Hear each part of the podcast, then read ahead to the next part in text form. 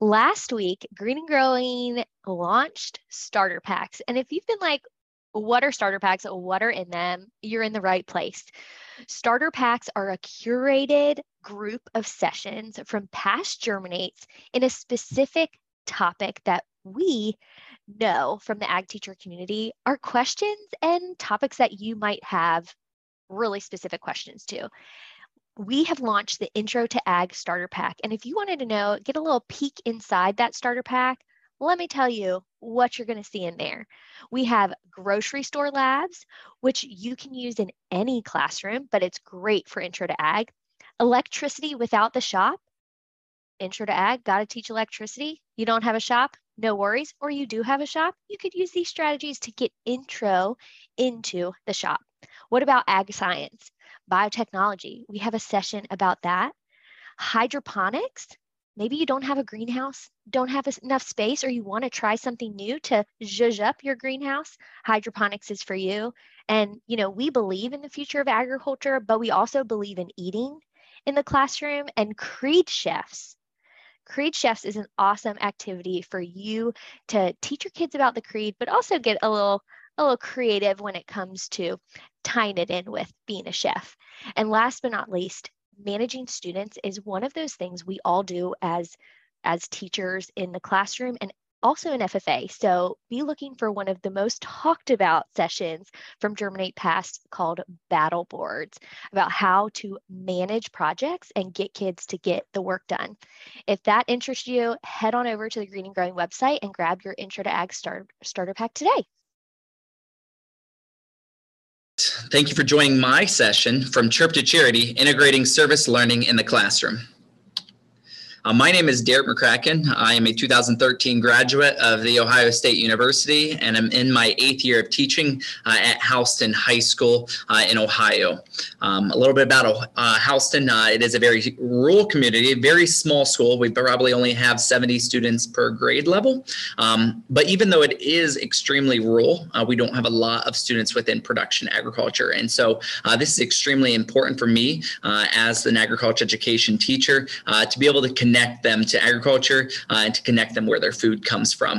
Um, I also am a co-host for uh, Two Ohio Owls podcast um, as a pathway chair for the agribusiness pathway within Ohio and uh, the Ohio Association of Agriculture Educators. Um, one of my jobs is to provide professional development for uh, those within our pathway. Uh, and so when quarantine happened uh, last spring, uh, my other pathway chair and I uh, kind of came up with the idea to uh, create a podcast that solely focused on helping agriculture educators in finding kind of areas within agriculture that they want to become uh, more skilled in. And so we'll have a guest on uh, each week that will talk about uh, a different lesson within their program uh, or an FFA activity or a different area of agriculture that uh, those guests are extremely passionate in. And so it has been uh, something that I have found to be very helpful within my, my career within agriculture education as well. Um, this whole session is going to be on service learning uh, today uh, and kind of really why I am passionate about it. Um, I don't know about, about uh, a lot of you guys, but uh, at least in my current role, uh, I don't feel like I ever have enough time to get it all done, whether or not it's SAEs, national chapter, proficiencies, agri-science fair, um, being a teacher and, and, grading and lesson planning and, and, all the other things that come with our job. Uh, there's just not enough time. And so integrating service learning within my POA and within my curriculum curriculum allows me to kind of hit two birds with one stone uh, and provide community service and great programming within our FFA chapter while uh, supplementing uh, the learning that we're doing within the classroom in our different uh, courses that I teach. Uh, I also find that the service learning improves uh, engagement within our students, uh, especially when uh, you kind of cover some of the topics that maybe not be quite as hands-on. Uh, the students, when there is an emotional attachment uh, to that curriculum, uh, they find, uh, or at least I find, they're a lot more engaged. Uh, the last part uh, of why I really love service learning is it allows our students to give back to our community. Houston is not uh, a very high socioeconomic status within within the the actual district. And so a lot of our students uh, want to be able to help their classmates uh, and those families within our community. And so uh, this really allows them to learn empathy and learn how to uh, support their, their neighbors uh, and their classmates. This really came up with Chickens for Charity. This is the service learning project that I'll be talking about today and one that I've been doing for five years within my students. Um, it is something I came up with in 2015 uh, and it integrates uh, you know service learning within animal nutrition. And so we do a uh, feed trial uh, for four weeks uh, with broilers, uh, and students are able to actually physically see uh, how protein levels affect growth within uh, those chickens. Uh, they'll keep track of their weights as well as how much feed they're feeding them, determine rate of gain and feed efficiency. then at the end of the project, the chickens are processed and donated to the Alpha Center where our students will do different programming that I'll talk about later on. Um, this is, like I said, a, a service learning project that I'm really passionate about um, and something that we've had success uh, in integrating it into our POA. Uh, we were uh, a Models of Excellence chapter with uh, this activity uh, in 2016 at the national level. Uh, and for the past five years, we've been a top 10 chapter in Ohio based on service learning projects like Chickens for Charity that we integrate. and it's actually one that we were ranked the number one chapter in Ohio for building communities for. So it is something that works and it's something that you can easily integrate uh, into your classroom and in your POA uh, for something like the National Chapter Award a little bit about Chickens for Charity. Uh, I do it within my animal and plant science class, and so it fits pretty seamlessly into animal nutrition. Uh, when we're talking about uh, different uh, feedstuffs, we'll, we'll, talk about Pearson Square. We'll talk about uh, deficiencies and what happens if those animals do not get uh, the proper nutrition that they need. and so, again, nutrition is not the most exciting thing in the world. Sorry if you are an individual that loves nutrition, but for me, that was never something that would was the most most exciting. Uh, and so it was hard to make it hands on. Uh, and this Chickens for Charity uh, service learning project allows them to actually physically see uh, this, you know, chicken was fed uh, a very low protein and this one was fed a very high protein. and I can see that difference or those that spectrum. I do it within my two animal science classes. and so each of those 40 students will be put into groups of four to five that are in charge of one variable. And so I'll have actually 40 uh, Cornish rock broilers. That I'll order for this project, uh, and I'll actually keep them in the shop uh, and within our program uh, so that those students can feed them, uh, be uh, engaged within agriculture and production agriculture, and uh, engaged within the classroom uh, some of the materials that you'll need. Uh, and I actually did a semester long uh, learning uh, or living to serve grant uh, for the from National FFA uh, for this project back in 2015. and it was able to cover those costs. And so I actually purchased nine stackable rabbit cages on wheels. Um, I found that having them um, you know, purchasing nice rabbit cages or nice ones that I could separate those different variables. Um, like I said, there's nine different variables that I use uh, within my project. Uh, and so it allowed me to keep those chickens separated so that they could actually um, make sure that their, their data was valid. Uh, I also get nine waters and nine feeders uh, that go into each one of those, uh, as well as nine heat lamps. I actually keep mine on the back loading dock, uh, and so it's a uh, overhang uh, that kind of goes on the back of my shop, and it allows those chickens to maybe not smell up my shop quite as much, but with that comes a little bit of cold days in September and October, and so it allows them to get that heat that they need. And so I purchased nine heat lamps with that uh, as well as five electronic scales that we use to uh, measure the weights uh, as well as the feed that those animals are eating so that you can figure out the rate of gain and the feed efficiency from uh, those chickens. Uh, this is a great way to integrate inquiry-based learning uh, as well into your classroom. Uh, I actually have my students do a full agri-science fair project on this. So all of them do it uh, on the same project, but uh, they can choose the hypothesis that they, they want to. So they will actually look at the uh, nutrient analysis of the nine different feeds that we use within our research trials. and then they determine which one they think will have the highest rate of gain and feed efficiency based on that. Uh, typically, I do anything from 16% protein to 28% protein. Uh, you do want to make sure that you have the same uh, type of feed. Uh, and so, um, you know, sometimes you can get pellets uh, or kind of a powder or a crumble. And so you want to make sure that it's all the same so that you don't have any of those extra variables that could be playing a role in the results. And so I make sure that they're all crumble since we are feeding them to kind of younger chicks. Uh, it doesn't matter the brand. I actually use Kent, but that is just because uh, the grain elevator that is within Houston uh, is is actually. Um, it, it, has Kent as one of its items uh, that you can purchase, uh, but I've done Hubbard before, uh, and I've had the the feed elevator actually grind up some feeds before as well. and so it's really up to you and kind of what resources you have available to you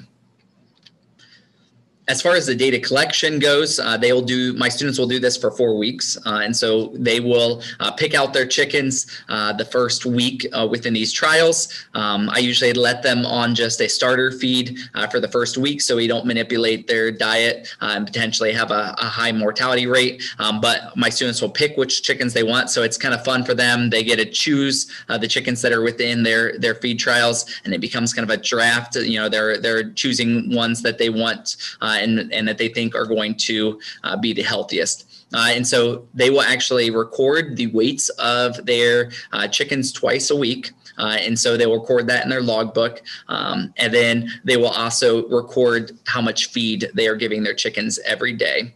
Um, and so, have, like I said, I have nine different feeds. So they'll they'll record how much they're feeding each day, and then they also record how much is left over, uh, so they can figure out feed efficiency uh, as well. Uh, they are required to water the chickens. They're required uh, to uh, clean their pens. They're required to um, look at qualitative data. So, is there anything noticeable that they're seeing within their chickens and their behavior? Uh, and so, it's a way for you to uh, kind of integrate some of those different areas uh, of the animal and plant science course into that curriculum as well.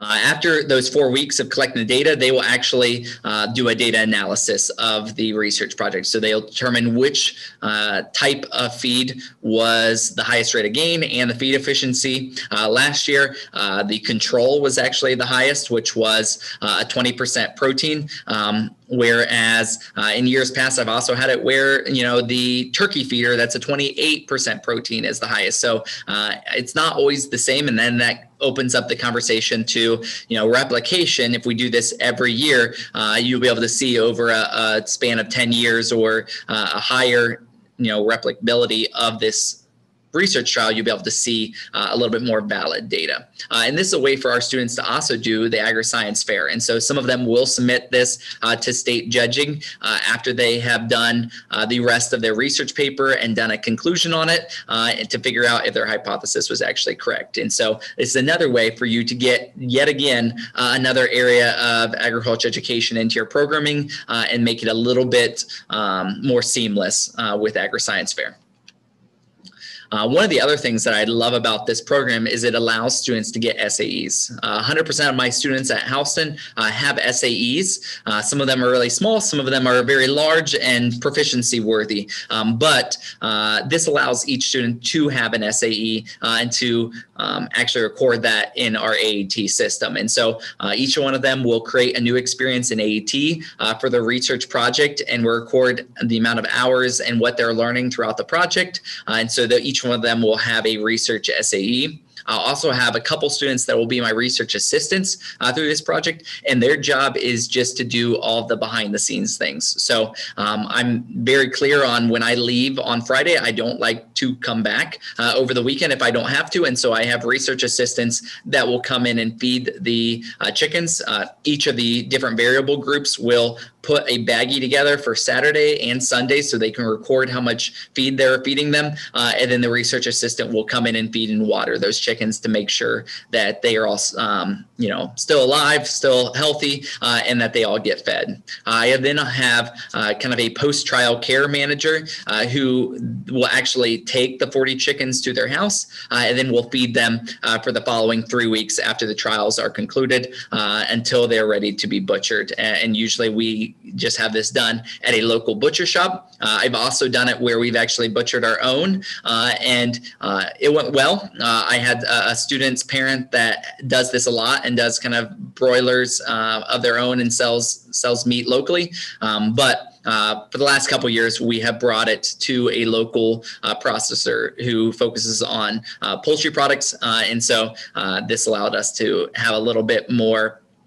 Um, seamless uh, process throughout the um, butchering of this animal. As far as the timeline goes for this, um, it takes most of the first quarter, um, and we usually order our chickens the second week in August, uh, and I'll just do that through our local elevator. Uh, and then the students will do their pre-research uh, right, kind of the week uh, before Labor Day, uh, and we'll start those trials the week after. So they'll do their purpose, their hypothesis, their literature review all in that first week, and then start their trial and be assigned which variable that they are doing. Uh, we'll finish that trial uh, usually uh, after those four weeks are done the first week in October, uh, and then they'll go to that second location uh, until about the third week in October, where they'll be brought uh, to Kings and Son Poultry, where they'll be butchered, um, and they'll process them as whole chickens, and then we donate them to the Alpha Center, and we'll actually do some different programming at the Alpha Community Center in Sidney, which focuses on providing care to kind of those underserved, under um, individuals within our community that maybe need um, a hot meal.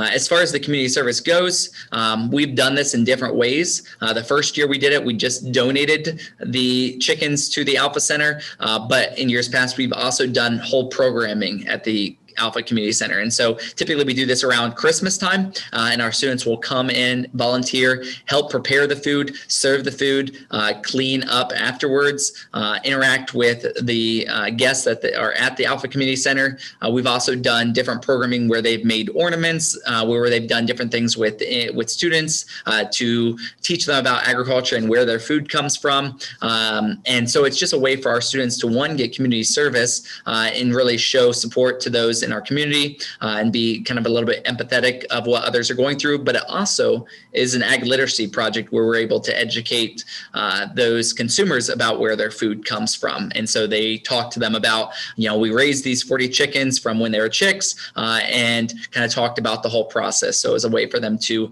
connect consumers uh, to agriculture as well. Um, like I said, this is an activity that I am really passionate about and one uh, that I think uh, kind of integrates a lot of different areas of agriculture education uh, into one uh, consolidated activity that allows me to have more time uh, to have students engaged and to have them connected in their local community, which is extremely important to me. Um, like I said, thank you for joining my session at Germinate. I hope you have a great uh, rest of uh, conference. Uh, and if you want to reach out to me if you have questions, um, my email is dmccracken at hardinhouston.org and my Instagram is Mr. D McCracken. Um, you also find my takeaways uh, attached to my session as well, where you'll be able to uh, very seamlessly integrate this project into your program. Thanks for joining.